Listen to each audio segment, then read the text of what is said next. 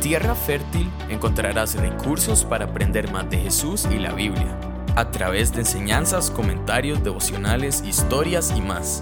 James Taylor es pastor en Semilla de Mostaza, Costa Rica.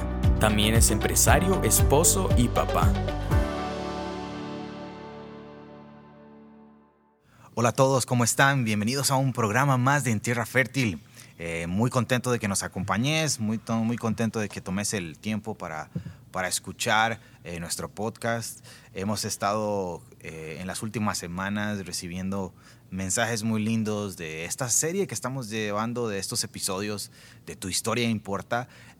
y muchas gracias por compartir cómo Dios te ha estado hablando y cómo, cómo ha sido de bendición para tu vida. Realmente eh, siempre termino el podcast así, pero quiero recordarlo, iniciar hoy y también terminar que, Cristo está listo para escribir una nueva historia en nuestras vidas. Y escuchar estos testimonios y estas historias de vida realmente eh, han inspirado mi corazón. Eh, Mile y yo hemos estado comentando mucho cada vez que terminamos un tiempo de, grabación. hacemos una recapitulación de, de todo lo que hablamos y ha, eh, ha sido un tiempo muy lindo. Entonces, gracias por escucharnos, gracias por tomar el tiempo de estar acá con nosotros. Y hoy tenemos un invitado también muy especial que, bueno, no nos pueden ver eh, acá, pero em, para los que me conocen, eh, Rolando y yo tenemos ciertas similitudes. Em, primero, tenemos un porcentaje de grasa muy similar. Levantamos en peso, él hace CrossFit y yo también, entonces levantamos peso muy similar tenemos porcentaje de músculo, nada que ver, perdón. Eh, em, Esos son los que tienen que cortar. ya, ya, David me va a cortar, bro. Eh, bueno, eh, hoy tengo un amigo muy especial. Dios nos ha permitido conocer este último año a, a Rolando, que dice que no le digan Rolando, que le digan Rolo. Rolo es un atleta, es un deportista de verdad. Yo soy catalogado un mejenguero nada más del CrossFit y este y Rolo es un es un atleta, ha dedicado su vida a, ser un atleta, el deporte es importante en su vida, pero también es una persona que ama al Señor, que tiene una historia con Cristo y que hoy nos lo va a contar. Y estoy muy, muy emocionado de que Rolando Castro, a.k.a. Rolo, esté con nosotros. Eh, Rolo, bienvenido, gracias por acompañarnos. No, Mavi, muchas gracias por invitarme. estamos felices de que estés acá con, nosotros, que, nos acompañes y que, que nos contes tu historia en medio de esta conversación, al lado de un buen yodito, de un buen cafecito. Eh, eh, aparte, para los que no me conocen, ese es mi ministerio, aparte de, esto, hago café, este, me gusta experimentar con el café, entonces aquí estamos en una conversación bien linda. Pero me encantaría iniciar así. Contanos un poco quién es Rolando, quién es Rolo. Em, y, cuáles son un poco, un poco de tu historia. Y esa es como la respuesta de la U. Digo, no es como la respuesta de la U, perdón, de, hola, soy de Santana. bueno, no, primero, antes que nada, yo creo que experimento, te quedaste corto, o sea, el café es espectacular. Eh, buenísimo, buenísimo. Entonces ya me arruinaste más bien todos los cafés que yo me había tomado, pero eso para otro momento. ¿Quién soy yo? Mira, yo me considero de una persona normal como cualquier otro. O sea, cuando la gente me pregunta mi historia, yo usualmente les digo como no hay nada como muy interesante detrás, mm. que eso es lo que lo vuelve un poquito más interesante, claro. yo creo. Eh, mi papá eh, es cristiano hace, ¿qué puede ser? La edad que yo tengo, hace 26 años. Y mi mamá también se convirtieron, de hecho, cuando yo, eh, cuando quedaron embarazados de mí. Eh, ellos, bueno, mi papá trabajaba en una empresa que vendía computadoras, mi mamá eh, trabajaba en relaciones públicas en una tabacalera, cosa que odiaba porque ella era cristiana, entonces era un conflicto ahí. Totalmente. Era terrible. Y yo crecí en un hogar cristiano desde el día uno.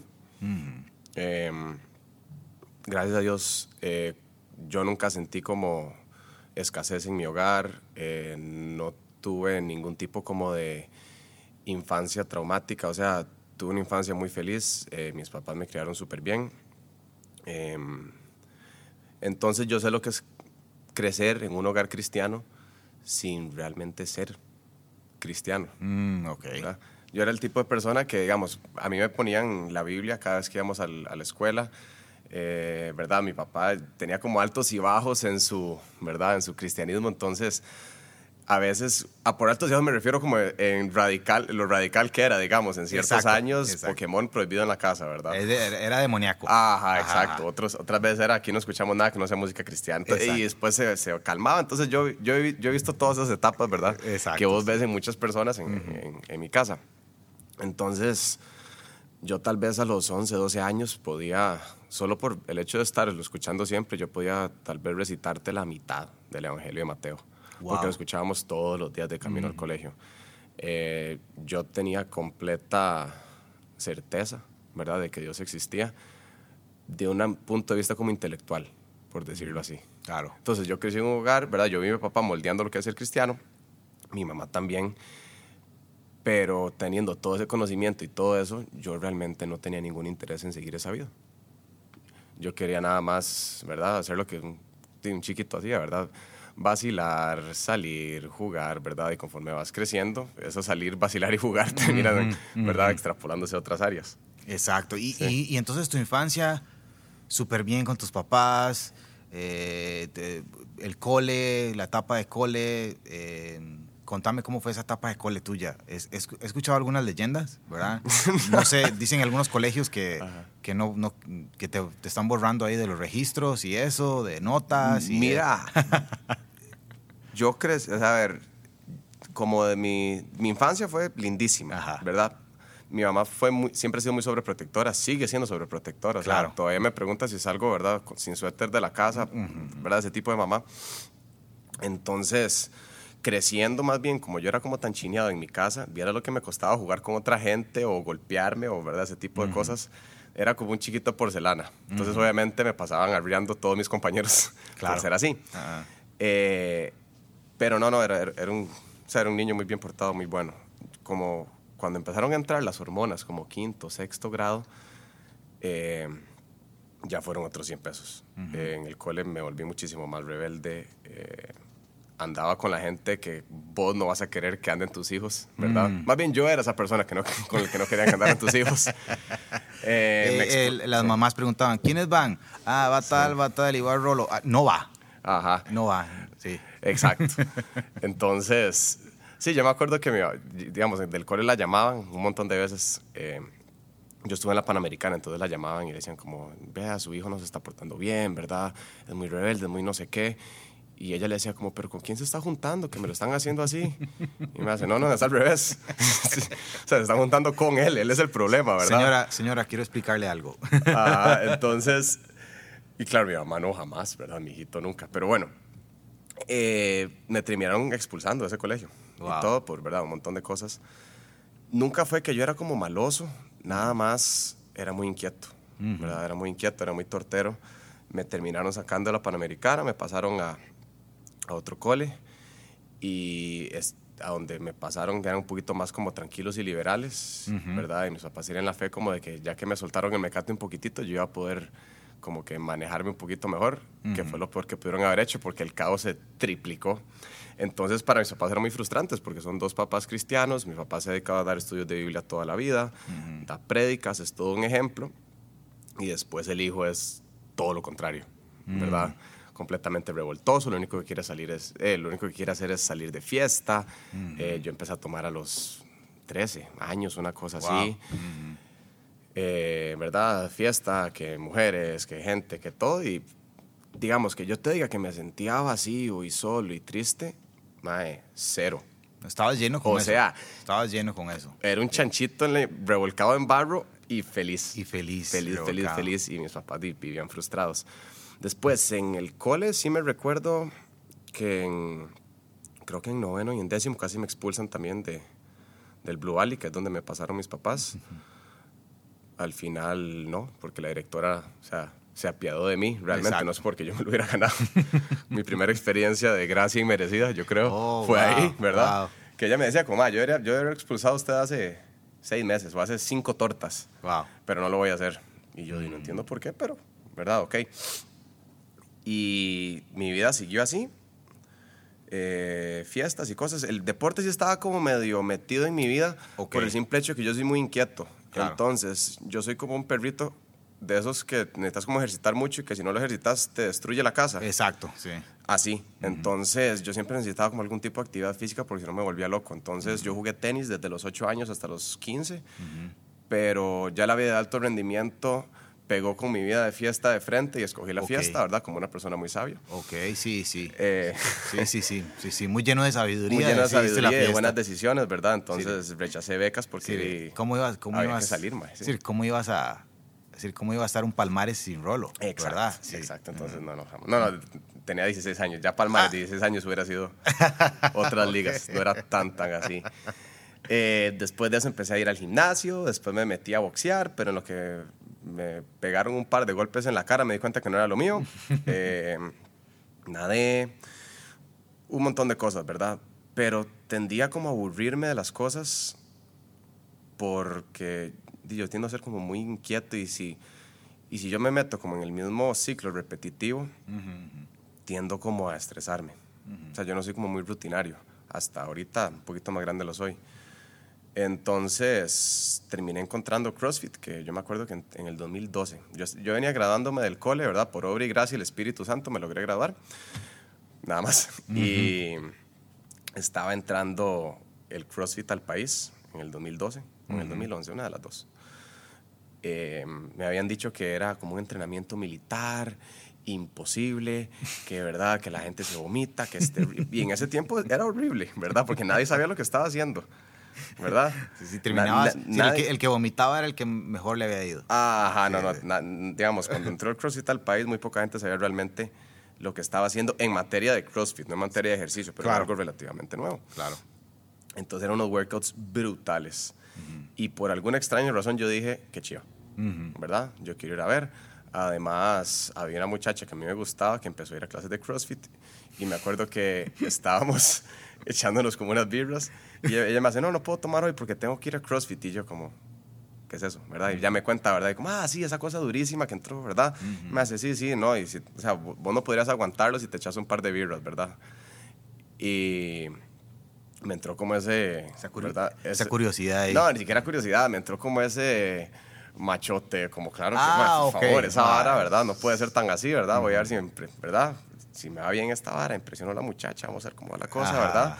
Y, y fue todo lo opuesto, fue una tristeza de experiencia. Llegué y me acuerdo que había eh, un grupo de mamás ahí entrenando entre 40 y 55 años, una cosa así. Todas levantaban más que yo, ¿verdad? Todas. Todas corrían más que yo. Todas eran más atléticas que yo. Y yo estaba hecho, ¿verdad? Un charco de sudor y lágrimas en una esquinita del gimnasio. Y fue un tema como de ego. Yo, mano, puede ser. O sea, no puede ser que esta gente esté tan por encima de mí físicamente. Entonces, el siguiente volví. Y confirmé que sí. Estaba muy por encima de mis habilidades físicas. Y ese desafío, como ese, como ese sentimiento de como más soy tan malo en esto, fue lo que me prendió una chispa de quiero mejorar. Ni siquiera es que yo entré y era muy talentoso, era terrible. Y después como, no sé si la gente sabe que CrossFit como que las rutinas van cambiando constantemente y se implementa eh, ejercicio como aeróbico, ya por decir correr, nadar, bici, con levantamiento de pesas, con gimnasia. Entonces yo probé un mes entero y yo solo estaba encontrando cosas nuevas en las que yo apestaba, ¿verdad? Sí, sí, sí. Malo, yo. check, check, check, exacto. malo. Vamos sí. a levantar. Yo, ok, tal vez sea bueno en esto. No, terrible. Ajá. Hoy vamos a hacer gimnasia, ¿verdad? No, terrible. Vamos a correr, el peor de todos, ¿verdad? Entonces, como que este deporte me dio un. No sé cómo decirlo, como, o sea, como una gama de cosas en las que yo puedo como mejorar y aprender y nunca terminas como de dominar nada. Entonces, es- quedé enganchado al mes. Mm. Después la muchacha con la que, ¿verdad? Yo quería, terminó saliéndose y yo me quedé metido.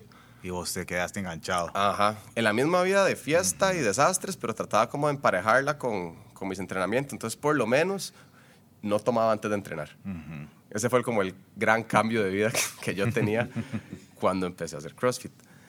Eh, empecé a mejorar, no por hecho de, ¿verdad? No por el simple hecho de ser como talentoso ni nada. Yo siempre era como el, digamos, siempre que había un grupo de gente entrenando, yo era el peor en alguna de las, de las mil cosas que habían que hacer pero estaba como tan ceñido en que quería hacer las cosas que la gente buena hacía que yo estaba de lunes a viernes. Dándole. Ajá, porque el sábado, del viernes salía, entonces el sábado no se podía. Ok, pero de- por, por lo menos de lunes a viernes, eh, siempre. Ok. Siempre, y así estuve como un año, año y medio, y empecé a mejorar en varias cosas. Eh, me empecé a meter un poquito más de lleno. Y cuando me di cuenta ya no era tan malo, Ujú. ¿verdad? Pero que yo te dijera como, madre, yo nací para esto, cero. No, ahí lo- Cero, eso lo desarrollaste. Ajá, fue poco a Pura, poco. di- empezaste a adquirir disciplina, eh, constancia, y, y desde a partir de ese momento el, el- el deporte, específicamente el CrossFit, empieza a jugar un papel muy importante en tu vida, ¿verdad? Enorme. En, Enorme porque de, de, de ahí vino mi conversión, de hecho. wow. Entonces, yo, ¿verdad? Vos como que cuando estás apasionado por algo te vuelves disciplinado sin saberlo. Ujú. Después, cuando lo sabes, ya se potencia, ¿verdad? Pero Claro. digo, vos pasas de ser, por ejemplo, eh, vos pasas de ser como incompetente sin saberlo, después sos incompetente y lo sabes. Ujú, después ujú. pasas de ser competente sin saberlo y después ya terminas siendo competente, Competente. y sabiéndolo, ¿verdad? Claro, claro. Entonces yo estaba como entrando en esa área como de competente pero ignorante de lo que estaba haciendo. Entonces Claro. ya dormí un poquito más porque yo sabía que si no dormía bien, el- la mañana siguiente me iba a doler todo, ¿verdad? Ujú. Empezaba a cuidarme con lo que estaba comiendo porque no decía como, "Madre, me está saliendo un cuadrito por aquí y por allá, ¿verdad? O sea. Sí. vamos a ver. Entonces como que empecé a ganar un poquito más de disciplina. En, en esos tiempos el CrossFit no era tan famoso mundialmente, pero como que se- la gente que lo organizaba, o sea, como los del dueño de la compañía, armaron unos juegos mundiales, ¿verdad? Los CrossFit Games, y en el 2013 se pasaron como a una arena súper chida en Estados y ya ESPN los estaba grabando, entonces yo me metí a verlos y había un atleta que se llamaba Rich Froning, vos sabes quién es Rich Froning, ¿verdad? Claro que sí. Que nada más les pasaba a todos por encima, pero todos, todos, Los todos despedazaba. Sí. así. Y yo he sido muy competitivo Ujú. toda la vida. O sea, no sé de dónde salió eso, pero desde que yo era pequeño y por eso era tan desastroso. Porque, digamos, si yo tenía a alguien o algo que yo admiraba, yo trataba de dar el ciento, bueno, el 100% Ujú. en eso. Entonces, si eso era eh, ajedrez, ¿verdad? Ujú. Yo voy a dedicarme 9, 10 horas al día a ajedrez hasta que yo pueda ser en eso como la persona que yo estoy admirando en el momento, ¿verdad? Si eso es fiesta y mujeres, mae, lo mismo. Entonces, me- entonces yo, yo no soy una persona muy, muy balanceada. Entonces yo pasé toda mi adolescencia y el principio de mi adultez completamente volcado, en verdad, en todas las cosas que vos no querés que tus hijos estén, pero siendo excelente en eso. sí. Qué bien, güey. Sí. Entonces, pero, pero siendo el mejor. Ajá, pero tratando de ser el mejor, ¿verdad? Sí, entonces no todo es trabajo duro, se ocupa cierta guía moral. Mae, y cuando, entonces ya cuando vi que CrossFit era un deporte y vi a este, a este Mae, Rich Froning, competir y empecé a admirarlo, yo, Mae, yo quiero ser como ese Mae. O sea, yo nada más quiero lograr hacer esas cosas, quiero tener esa disciplina, quiero poder estar en algún día de mi vida compitiendo con los mejores. Y resulta que él era cristiano. Sí, cristianazo. Ajá. Ujú, ujú. Bueno, él es. Es cristiano, cristianazo, sí. ¿Verdad? Y yo todo lindo, como, ah, yo también soy cristiano. Lo cual no, ¿verdad? Vos, vos, vos, vos sos ver una biografía de mi vida vos, este obviamente no es cristiano, Claro. ¿verdad? Sacaste la carta ahí, cristiana. Ajá, sí, sí, sí. Exacto, como, sí, sí, sí. sí. Pero en, en mi cabeza, ¿verdad? Sí, ¿verdad? Mira, somos cristianos, qué chido. Entonces, empecé a seguirlo, él sacó un libro, primer libro que yo me leí en toda mi vida, porque yo no leía. Mi hermano me lo regaló de cumpleaños, lo empecé a leer y como la mitad del libro él habla de la conversión de él. Y, a ver, lo estoy parafraseando porque leí este libro hace ya cinco años, una cosa así. Em, él decía que hubo un- como un switch en la vida de él en el que paró de preguntarse qué iba a hacer Dios por él a preguntarse qué puede hacer él por Dios. O sea, algo sencillo. Nada, nada que yo te diga, más las profundidades Sí, teológicas sí, de sí. esto son... No, no. Pero algo sencillo. Dime, yo no era muy, muy profundo tampoco. Y me quedé pensando, madre, qué chiva. Él está como tratando de vivir una vida que agrada a Dios. Yo volví a ver para atrás y yo, y madre, mi vida sí que no lo agrada, ¿verdad? Y seguí leyendo. eh, él se convirtió, dejó todas sus, ¿verdad? Como, pues digamos que todos sus hábitos malos atrás. eh, y dijo, de aquí en adelante soy una nueva persona. Yo he escuchado eso en mi casa 25 mil veces, pero cuando vos no estás escuchando realmente, te pueden decir lo que querás, que entra por un oído, sale por el otro. ¿verdad? Cuando estás poniendo atención es otro tema. Y cuando yo veo que él hace eso, yo como, madre, qué chiva. O sea, qué chiva una vida sirviendo a Dios. ¿Por qué pensé en eso? No tengo la más mínima idea, porque yo amaba mi vida sirviéndome a mí, ¿verdad? Entonces no, no fue como un tema como de que estaba solo, triste, nada, nada más como que en lo que leí esas palabras y tampoco te voy a decir que Dios bajó del cielo, me habló y dijo estas, no, no, nada más fue como, no, no, yo quiero hacer eso, yo quiero ser lo mismo, quiero servir a Dios. Y me recuerdo que él se hizo un tatuaje, ¿verdad? tiene un tatuaje como en el lado derecho y yo, ma, qué chido un tatuaje, quiero hacerme un tatuaje, ¿verdad? y fui donde mi papá y dije, pa, quiero hacerme un tatuaje. Y me hace, el, él odiaba los tatuajes, odia los tatuajes todavía. Y él como, ay, ma, ahora qué quieres, ¿verdad? Ahora que esta nueva cosa en la que te quieres meter. Y yo, no, no, es que quiero hacerme cristiano, entonces quiero hacerme un tatuaje cristiano que simbolice que me voy a convertir ya como en serio. Y mi tata, o sea, vos veas la decepción en su cara, ¿verdad? Mi tata, yo me imagino, yo me imagino Rolando, tanto que orado. Ajá. Y viene con esta. Y así es como responder mis oraciones, ¿verdad? Ahora este idiota quiere hacerse un tatuaje porque vio un atleta hacerse un tatuaje. Ajá. Y me hace como, en serio, contame, ¿verdad? Mm. Completamente escéptico. Yo lo vi en la mm. cara de él y yo, no, es que, mira, yo creo que ahora quiero vivir sirviéndole a Dios. Eh, eh, no creo que, yo creo que ya, ya, estuve con todo este tema de fiestas y de cosas. Em, entonces, voy a convertirme. Y yo, yo, yo he escuchado, para que vea la ignorancia en mi cabeza, ¿verdad? Yo he escuchado que la gente se bautiza cuando quiere seguir a Dios. Entonces, y vos me has dicho también que el bautismo es un tema como de manifestación pública de que ahora sos seguidor de Cristo. Claro. Entonces, mi manera de hacer eso es hacerme un tatuaje. ¿Verdad? Pobrecito tu tata, entonces mi tata, lleno de paciencia, ¿verdad? Contó hasta tres, respiró, ¿verdad? como, entonces, es, es, como un bautismo lo que quieres hacer, ¿verdad? Y yo, sí, eso es lo que quiero, ¿verdad? Y me dicen, ¿qué tal si te bautizas primero? ¿Verdad? Y yo como, sí, está bien, es como la misma vara, ¿verdad? Y mi tata, no, no es la misma vara, ¿verdad? Ya rascándose la cabeza. Eh, entonces quedamos en que sí, voy a bautizarme. Está bien, voy a bautizarme. Y voy a hacerme un tatuaje.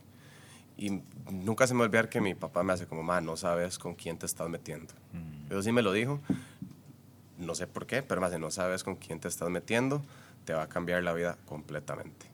Qué frase, mae. Sí, eso fue lo que me no sabes con quién te estás metiendo. Qué frase. Y yo dije, sí, obvio, ya voy a en mi cabeza, ¿verdad? Como sí, con quién me estoy metiendo, dije, Dios, y ahí la fiesta bajando poquito a poquito, y tal vez es verdad. Y, es un proceso. Ajá, y tal vez tres posts en Instagram al día, ¿verdad? De qué lindo que es Dios y de, vas, ¿verdad? Eso es cristiano en mi cabeza. Mae, fui, me hice el tatuaje, ¿verdad? Ya me dio su bendición, me lo hice.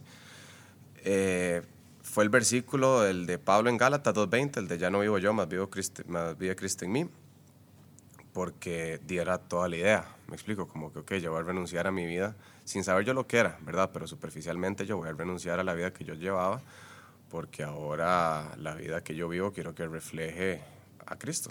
Mm. Eso es. Entonces, yo nunca oraba, pero ese día fue como de, no, no, Señor, quiero que ¿verdad? mi vida te refleje a vos y ahora voy a seguirte aquí en adelante. Y listo, ¿verdad? Pero que yo te diga como que sentí como escalofríos o una conversión así como sublime y de cosas así. Emocional, así como. Madre, no, nada, nada así. De hecho, fui, fui a bautizarme eh, mi papá fue el que me bautizó.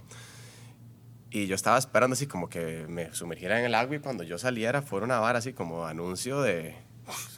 Exacto, ¿verdad? Coro celestial. Todo, en cámara lenta, o sea, pelo sedoso mío, ¿verdad? Un coro celestial diciendo bienvenido, todos llorando y no, fue como que me tiraron para atrás, eh, salí del agua y fue como, de ok, ¿verdad?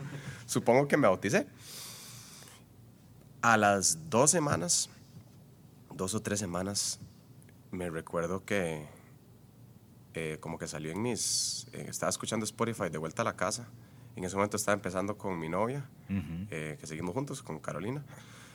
Y de ella me conocían todos mis desastres y con la, persona que era yo antes. Y me recuerdo que venía a dejarle a ella a la casa, me, me, fui para mi casa y me salió como en sugerencias ahí en Spotify como una canción de Hilson. era ¿Cuál era? eh, desde mi interior, la que from, from the inside out era en inglés. Y me acuerdo que como que la nada más la puse y iba de camino a la casa y cuando llegué a la casa, era, o sea, me entró un llanto y yo no lloraba por nada. Y me entró un llanto, madre, o sea, desconsuelo, como si me hubieran matado a alguien. Así como eso que tu cara se pone toda fea y ¿verdad? O sea, no era como lagrimita al, al lado del ojo. No, no, sino- era- era así, era- Si no, llanto, no puedo bajarme del carro, qué Sí, vergüenza, sí, sí, ¿verdad? Y yo, ¿qué es esto? ¿Verdad? Oh. Y dos o tres días después, como que me invitaban a una fiesta o, madre, de verdad, qué sé yo, jale a la playa, eh, tal y tal persona va, madre, jale a hacer este, ¿verdad? Y nada más no quería. Una hora era como, madre, no tengo ganas. Qué raro, ¿verdad? Entonces, como que yo a veces salía con mis amigos y cuando salía con ellos los escuchaba hablar y yo decía, como, "Ma, esto no me gusta por alguna extraña razón. Y después me entraron ganas como aprender un poquito más de la Biblia. Entonces, a mí no, no me gustaba leer. Digamos, el libro de Rich Froning lo dejé a la mitad. lo, lo terminé de leer como tres años después. Si no tiene dibuj- dibujitos, no, es- no- no era entretenido. No, no, me entretenía, man. Entonces empecé a ver como videos, ¿verdad? Y empecé a ver videos de Francis Chan, empecé a ver videos de Ravi Zachariah, empecé a ver videos como de, de un montón, ¿verdad? Y empecé a ver un montón de cosas y me entró una sed rarísima de aprender más cosas de Dios. Eh, pasaba, madre, ¿qué te diré? Cinco horas sentado enfrente de la compu viendo videos y charlas y conferencias y, y qué sé yo. eh, alguien hablaba de predestinación, uy, ma, ¿qué es predestinación? Entonces, una Vámonos, semana aprendiendo de predestinación, ¿verdad? Eh, todo el tema, ¿verdad? Entonces, ma, pasé un año y medio, o sea, Caro me quería matar, porque de lo único que yo hablaba era eso. O sea, solo hablaba de, ma, mira lo que aprendí, ma, tal cosa, tal otra, ¿verdad? Y me entró una sed así por aprender. Y fue como que el Señor fue cambiando mis intereses sin que yo tuviera que tomar ninguna decisión como muy activa al respecto. Nada más lo que antes me encantaba me paró de gustar, lo que antes me aburría me terminó apasionando. Y fui cambiando, o sea, para, no para sonar todo profundo, pero fui cambiando, o sea, me volví una nueva criatura después de, ¿qué? Cuatro meses. Wow. Y que yo te diga, madre, tuve algún revolcón, porque mucha gente llega a Cristo por, ¿verdad? Sí, Se le muere alguien, Sí, quiebra, sí, pierde algo. Nada. En, en los discipulados aquí en Semilla, eh, una de las cosas que hacemos es preparar nuestro, nuestro testimonio. y, y- y es una herramienta que queremos como esto, ¿verdad? Que es una herramienta para contar. No somos el centro de atención porque no es contar que yo era muy malo y, y ahora soy muy bueno, porque la verdad es que continuamos siendo malos y Cristo está haciendo esa transformación en nosotros, pero eh, estas historias nos ayudan a abrir puertas y conversaciones de, de lo que Dios está haciendo en nuestras vidas. Y es muy interesante porque casi siempre las personas piensan como que ten- nos tiene que ir súper mal en algo, ¿verdad? Me acuerdo que un amigo me hacía la broma cuando, cuando estábamos preparando los testimonios como, bro, creo que a ese, a ese testimonio le hacen falta unas cuantas más drogas, le hacen cuantos más de esto, ¿verdad? Para, para que quede así trágico y ya después vino Jesús y, y, y, y sos una nueva persona. Pero no es decir, no estás contando un chaval normal, es decir, que obviamente joven, que, que quería disfrutar la vida, entre comillas, y todo eso, y de repente eh, el Señor viene y, y- y te hace este cambio eh, radical realmente. Eh, pienso en, en dos textos. Uno tal vez pensando en tu papito, eh, en Eclesiastes capítulo 11, donde dice eh, Salomón, tira tu pan, echa tu pan a las aguas. Y cuando te des cuenta, a los días va a volver a vos. Y, y eso fue lo que hizo tu papá con vos, sembrar la palabra de Dios.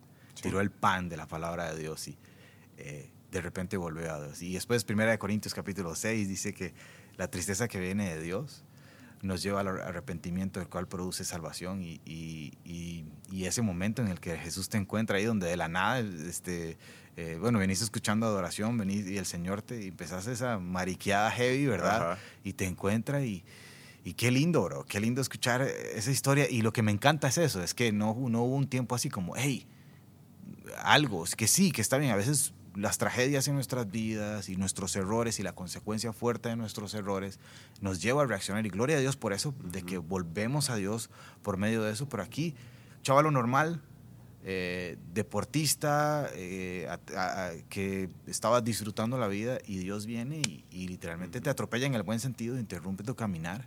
Y bueno, contanos a partir de ese momento, empezás, me decís, empezás a estudiar la Biblia, empezás a crecer, tomas decisiones importantes en tu vida, eh, ya decidiendo agradar a Dios. Contanos un poco más de eso.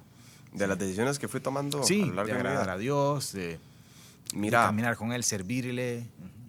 em, por dicha, eh, como que yo siempre supe que yo necesitaba seguir aprendiendo que... O sea, nunca fui como muy arrogante al respecto. O sea, nunca, fui, no- nunca fue un tema de, de ahora yo estoy salvado, ¿verdad? Entonces ahora esta pobre gente, ¿verdad? Pecadores terribles. No, más bien, eh, como yo siempre he sido una persona que, de que no le importaba nada realmente y vivía por el hoy y de yo sé lo que es ser así. Entonces, de, yo tenía un montón de amigos míos que no entendían como, madre, ¿qué le pasó a este mae? O sea, que se hizo mi amigo, ¿verdad? Un par de madres me dijeron como, madre, de, creo que perdí a mi amigo. Y yo di, madre, yo creo que sí. pero, pero sí. Pero de ahora yo hago estas varas y de ahí, si querés ser mi amigo así, todo bien. Algunos, algunos sí, algunos no, ¿verdad? Pero algunas de las cosas que fueron cambiando fueron mis amistades, Mm. sin lugar a dudas. No porque, no porque yo juzgara en lo más mínimo, no porque yo sintiera que ya no eran dignos de estar con un Cristo, ¿verdad? Sino porque conforme van cambiando tus intereses y van cambiando tus valores, o más bien Dios los va cambiando, no es como que vos tenés la sensatez y el conocimiento para cambiarte vos mismo, ¿verdad? Eso viene de arriba. De la gente que está con vos por las razones equivocadas o, los, o con la gente que vos compartís, todas las facetas que a Dios no le agradan, cuando vos eliminas esas facetas y la gente ya no se interesa en vos. Entonces, de ahí, pude haber perdido tres cuartas partes de mis amigos, ¿verdad? Y la parte más rara es que no me dolió mucho, porque, o sea, es, vamos a ver, es como la parábola que dices eh, Cristo acerca de un hombre que encontró un tesoro, ¿verdad?, en un campo. Claro. Y va y vende todo con tal de comprar ese terreno y porque esto es lo que vale más para él. Era eso, era como, o sea, yo sé que esto es lo más importante de mi vida. Me explico, yo sé que mi relación con Dios es lo más importante de mi vida. Yo sé que mi misión en esta tierra para hacer lo que Él me puso a hacer, lo cual todavía no sé qué es, ¿verdad? Pero es más importante que cualquier otra cosa. Agradarlo es más importante que cualquier otra cosa. Entonces, cada vez que tenía que poner algo en la balanza y del otro lado estaba mi servicio a Dios, di, no había ni siquiera que tomar la decisión. ¿Me explico? Wow. Entonces... No hay ni siquiera que pesarlo. No, no hay ni siquiera que pensarlo. Entonces, ya cuando está, todo va dirigido hacia allá, entonces, redes sociales, por ejemplo, ma, ¿puedo hablar de mí o puedo hablar de cómo Dios me cambió? Y claramente voy a hablar cómo Dios me cambió. Em, tengo que escoger entre, ¿verdad? Cualquier cosa que, cualquier decisión que vos tenés, si va de acuerdo a lo que Dios manda de vos y gracias a Dios yo tuve la oportunidad de aprender mucho qué es eso, porque Dios me dio una sed de aprender de Él desde que empecé a seguirlo, entonces ya no se vuelve un tema tan complicado. O sea, a veces duele porque tenés que desarraigarte de varias cosas. Claro. Eh, por ejemplo, yo era súper mal hablado. O sea, la, tenía la boca de un camionero, ¿verdad? y, mae, Sí, sin vos- ofender vos a ningún de- camionero que los sí, escucha, ¿verdad? Estoy vos- seguro que la gente que maneja camiones que escucha este podcast no hablan como No, yo no, hablaba, no, no, no, ¿verdad? eso Pero, no. pero ya no sé cómo salir de ahí. Pero, bueno, pero eran esas cositas, ¿verdad? Como que Dios cambia, hay, hay ciertos cambios que son Claro, así, sí. facilísimos de hacer. Sí, sí, sí. Y hay otros que te cuestan, ¿verdad? Claro. Por ejemplo, ma, no mentir cuesta.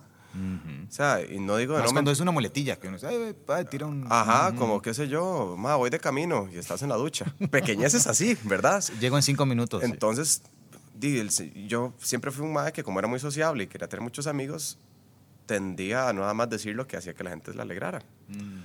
Y después vos lees la Biblia y ves que Cristo era todo menos eso, ¿verdad? Cristo era, aunque fuera de una manera amorosa, era como, esta es la verdad y de ahí, si no les gusta, igual los amo, pero esta es la verdad. Claro. Y si quieren seguirme, quieren ser mis, ¿verdad? Síganme. Así es. Entonces me fui volviendo una persona más honesta, me fui volviendo una persona más asertiva. Eh, todo el tiempo que yo pasaba de fiesta, más bien lo pasaba viendo videitos y aprendiendo su palabra. Y todo mi tema deportivo era, ma, era una pelea constante porque yo no sabía cómo armonizar, pasar cinco, seis, bueno, cuatro, cinco horas en un gimnasio entrenando y decirme a mí mismo que lo estoy haciendo por el Señor y no por mis, o sea, por mis aspiraciones deportivas. Es- esa era algo, esa era- una de las preguntas que tenía, Ajá. bro. Porque ese, ese conflicto. En, el libro de Éxodo vimos los diez mandamientos y vimos este mandamiento que dice, no adorarás, a, adorarás solamente al Señor tu Dios, ¿verdad? y, no, y, el siguiente mandamiento dice, no te hagas otros dioses. y, estudiábamos esto de que el reflejo de mi vida es lo que yo adoro, por decirlo así. Es decir, quiero ver a una persona, quiero no evaluar, pero en, fin, soy lo que adoro. Si el dinero es lo que adoro, pues ese va a ser mi tema de conversación y eso va a ser lo que yo voy a querer tener y lo, y lo que voy a querer buscar y ese afán de tener y tener y tener y tener y tener. Y el deporte, en, en, en, tu caso, era, es algo muy importante, continúa siendo algo muy importante y no significa que no tiene que ser así. Pero contanos un poco de cómo lograr eh, encajar el deporte y lo, todo lo que haces eh, ahorita, inclusive en este momento, y que sea también un, un medio para glorificar a Dios, para, para inclusive servirle. Mano, tengo idea. bueno, este, vamos a despedir. Ah, gracias por acompañarnos. no, no, a lo que me refiero es. Ah, sí, yo sé. Como. A ver, decir que yo tengo la sabiduría para estar cuatro o cinco horas en gimnasio entrenando y decir esas cuatro o cinco horas son para el Señor, de ahí te estaría mintiendo, me explico. O sea, tristemente uno, por más regenerado y por más santificado que estés siendo a lo largo de tu vida, de seguir siendo una persona, me explico. Entonces, a veces yo me contaba la historia como, no, o sea, yo estoy aquí entrenando porque el día que yo tenga la oportunidad de competir en, ¿verdad?, de X, Y, Z, más voy a glorificar a Dios y le voy a contar a todo el mundo el Evangelio, ¿verdad? Y toda la cosa. Entonces yo voy a estar más de 3, 4, 5 horas dándole sin hablar con nadie, sin hacer nada por nadie, y nada más voy a estar entrenando porque cuando llegue el momento de que me dé una plataforma, ¿verdad? Voy a apuntar para arriba. Eso es medio arrogante. O sea, yo no sé si mañana me atropella un carro y no volví a hacer ejercicio. Mm. ¿Me explico? Yo no sé si, si no soy tan bueno, ¿verdad? Si, si, no me da la habilidad física. Entonces, de pegar de frente con eso, porque vos decís como, ma, yo creo que estoy viviendo una vida completamente egoísta. O sea, ¿cómo para entrenar? Cuando estoy entrenando, no hablo con nadie, solo estoy entrenando. Salgo de entrenar, ¿verdad? Con Caro, que de, Dios la bendiga, porque de, me tuvo demasiada paciencia, porque jale a comer, mira, solo puedo comer aquí, aquí, aquí, aquí o acá, ¿verdad? Eh, vamos al cine, ok, solo estas tandas porque las días me tengo que acostar, porque entonces se terminó volviendo un culto al deporte. O sea, vos vivís nada más para el deporte. Y yo no supe armonizarlos. Vos puedes ver, qué sé yo, tal vez en redes sociales, que yo apuntaba casi que todo, ¿verdad? Todo tipo como de halago o aprecio hacia Dios. Pero vos puedes decir lo que te dé la gana por una red social, lo que importa es lo que haces todos los días de tu vida, o sea, dónde estás pasando tu tiempo. Claro. Entonces era una pelea constante, porque entonces yo decía, como, ¿y qué hago? No sé qué hacer, o sea, si quiero entrenar para ser el mejor atleta del mundo, de tengo que dejar de lado demasiadas cosas que yo sé que Dios quiere que yo haga. O sea, Dios quiere que yo comparta mi historia con la gente. Dios quiere que yo le dé comer al hambriento al necesitado. Dios quiere que si alguien necesita ayuda, yo deje todo lo que está haciendo para ayudarlo. Aunque eso intervenga con mi meta de ser el mejor atleta que yo puedo hacer. Entonces, como, al, como a los cuatro o cinco años de estar trabajando para esta meta sin tener muy bien, sin tener muy claro, ¿verdad?, cómo armonizar las dos, eh, se nos dio la oportunidad de abrir un gimnasio. Eh, y yo creo que esa fue la manera de, del Señor de sacarme de esa vida deportiva, porque no puedes hacer las dos. O sea, no mm. puedes entrenar cuatro horas y, ¿verdad? y abrir un, abrir, un negocio y, emprender en cosas. Y, y más la gente que ha ido a un gimnasio de CrossFit entiende el, o sea, como que el aspecto comunitario que tiene cada uno, ahora es como un ecosistema, entonces tenés que estar constantemente sirviendo personas, tenés que estar constantemente escuchándolos, eh, si algo pasa y tenés que mandar tu entrenamiento ¿verdad? por un tubo, porque hay que hacer A, B, C, porque el negocio no necesita, entonces te lo mandas por un tubo. Eh, se para de tratar de vos, me explico. O sea, de ser un líder es ser un servidor, esencialmente. Bueno, no es estar dando órdenes, es, claro. es estar sirviendo. Entonces, de cuando vos vas a emprender o vas a empezar un negocio, vos estás liderando algo. Entonces, si quieres ser bueno en eso, tenés que ponerte tus intereses y tus metas y tus sueños y tus todos en una cajita aquí de lado porque tenés algo más importante que hacer. ¿Me explico? Entonces Dios resolvió eso ni siquiera tuve que pensarlo yo. Si yo te dijera, ¿cómo lo hiciste para resolver? Yo no hice nada. Sí, Se encargó Dios. Dios. me dio la oportunidad de abrir este negocio. Al, al mes y medio yo dije, hey, me voy a morir, no puedo entrenar y trabajar y Claro. mi ta- mis papás y caro y todo. Entonces, hey, lloré un poquito ese día porque tuve que despedirme de las metas que yo tenía atléticamente para abrir un gimnasio. Entonces, se volvió mucho más sencillo porque ahora de mi trabajo y mi meta era servir a las personas, ¿verdad? La gente que entraba por esa puerta tenían que sentirse como si estuvieran en casa. Nosotros, bueno, vos has ido al gimnasio, ¿verdad? Mm. Claro. Bastante. Nosotros queremos que el lugar se sienta como una familia, que los que trabajamos ahí los queremos servir a ellos. Y por alguna extraña razón un gimnasio de CrossFit se puede moldear mucho a cómo vos manejarías una iglesia. No digo que sea lo mismo, claro. pero hay muchos entiendo, principios, claro. ¿verdad?, de, de una, de una comunidad cristiana que vos podés replicar en un gimnasio de CrossFit. Y yo dije como, y mae, o sea, esta es mi oportunidad. O sea, me explico, puedo, puedo conductualmente presentarle a la gente cómo es ser cristiano y cómo ser un seguidor de Cristo sin agarrarlos a bibliazos. Eso viene después. Sí, sí, claro. pero, Después lo reventamos. Ajá, pero o sea, yo puedo enseñarles a todo el mundo todos los días de mi vida cómo se comporta un cristiano. Wow, qué chiva, bro. Entonces, de ahí me volví loco, yo, mae, ¿verdad? Y después de un rato, obviamente, como yo siempre me voy por la borda, entonces ya terminaba trabajando 14 horas y, ¿verdad? Me jodí. Hay que balancear, pero, hay que balancear. Sí, sí, sí. pero... y después tuve que aprender otro montón de cosas, pero así fue como se resolvió el tema. Si vos me preguntas a mí cómo haces vos para tratar de ser el mejor atleta del mundo y vivir una vida dedicada a Cristo, yo no tengo esa respuesta. Puede que alguien más la tenga, no digo que no esté, tiene Claro, que estar. claro. Alguien más la tiene que tener. Como yo no la tuve y yo no supe tener ese balance, yo sé que Dios me sacó de ahí para hacer algo donde sí lo pudiera servir de verdad. Que es una oración contestada, porque yo siempre le decía, "Ma, ¿cómo hago? ¿Qué quieres que haga? ¿Qué, quieres que haga en mi vida? ¿Cómo te sirvo? ¿Cómo hago para que todo se trate vos y nada de mí? Y de ahí, cuidado con lo que pedís, ¿verdad? Sí, exactamente. Sí. Sí. Y ahí, ¿sí? Gracias, bro, qué chiva. Ahora, mirando hacia adelante, Ujú, y, y- y tal vez la respuesta sea inocente, pero me la voy a jugar. ujú. ¿Qué historia querés contar, bro? Ma, no tengo idea. Yo sabía que no venía tengo idea. esa. O sea, de ahí, ¿verdad? De ahí, contarle tus planes a Dios y se va a reír en tu cara, ¿verdad? Ajá. Es como, madre, Señor, quiero el mejor. Se me metió en la casa, Señor, quiero el mejor gimnasio del mundo. O sea, quiero. Y de verdad, eso es como la visión del lugar. Claro, claro.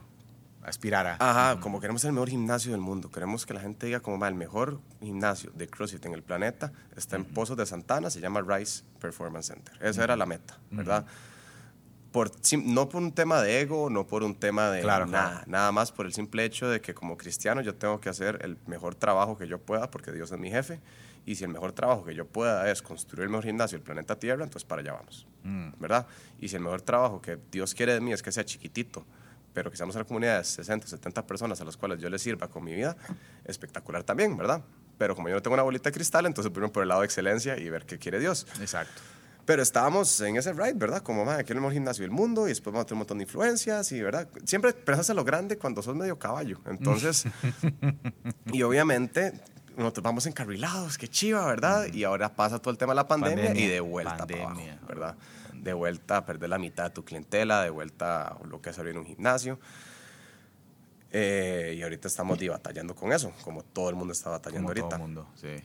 Entonces yo no sé qué historia quiero contar, de quiero que Dios cuente la historia que Ahí quiera está. contar Ahí está. sí. y que yo funcione como una herramienta para eso. No sé qué herramienta va a ser, ¿verdad? No sé si en seis meses nos da la oportunidad de tener una plataforma gigante en el gimnasio.